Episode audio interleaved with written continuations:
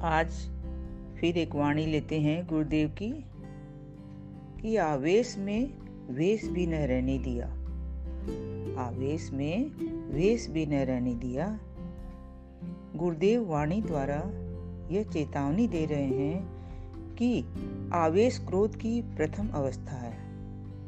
आवेश आने पर ही सचेत हो जाना चाहिए, जिससे कि यह हमारा सत्संगी वेश है, उसको धूमिल ना कर दे।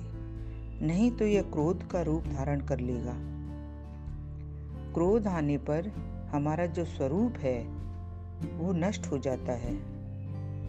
प्रभु ने जीव को सुंदर मुखड़ा दिया है, किंतु क्रोध में आकर वह नष्ट हो जाता है। क्रोध में हम स्वयं पर ही काबू नहीं कर सकते तो दूसरों को हम कैसे सिखा सकते हैं? यदि हम यह समझें कि पति व बच्चों पर क्रोध करके हम अपना काम करवा सकते हैं तो यह गलत सोच है।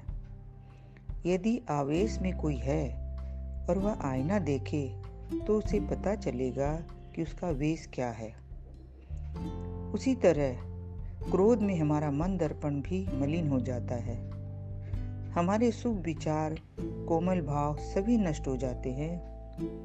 हमें अपने आवेश पर प्रभु के भावों का पेपर वेट लगा कर रखना चाहिए, जिससे कि वह विचारों की आंधी आने पर फड़फड़ाए ज़रूर, किंतु उड़कर किसी को कष्ट न पहुँचा दे।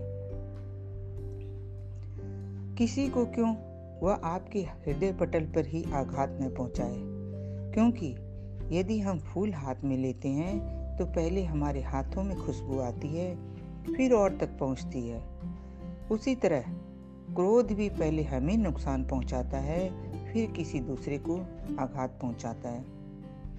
इसीलिए सत्संग यह सिखाता है कि आप हर पल अपने प्रभु को साथ रखें, जिससे आपकी वेश की लाज बची रहे।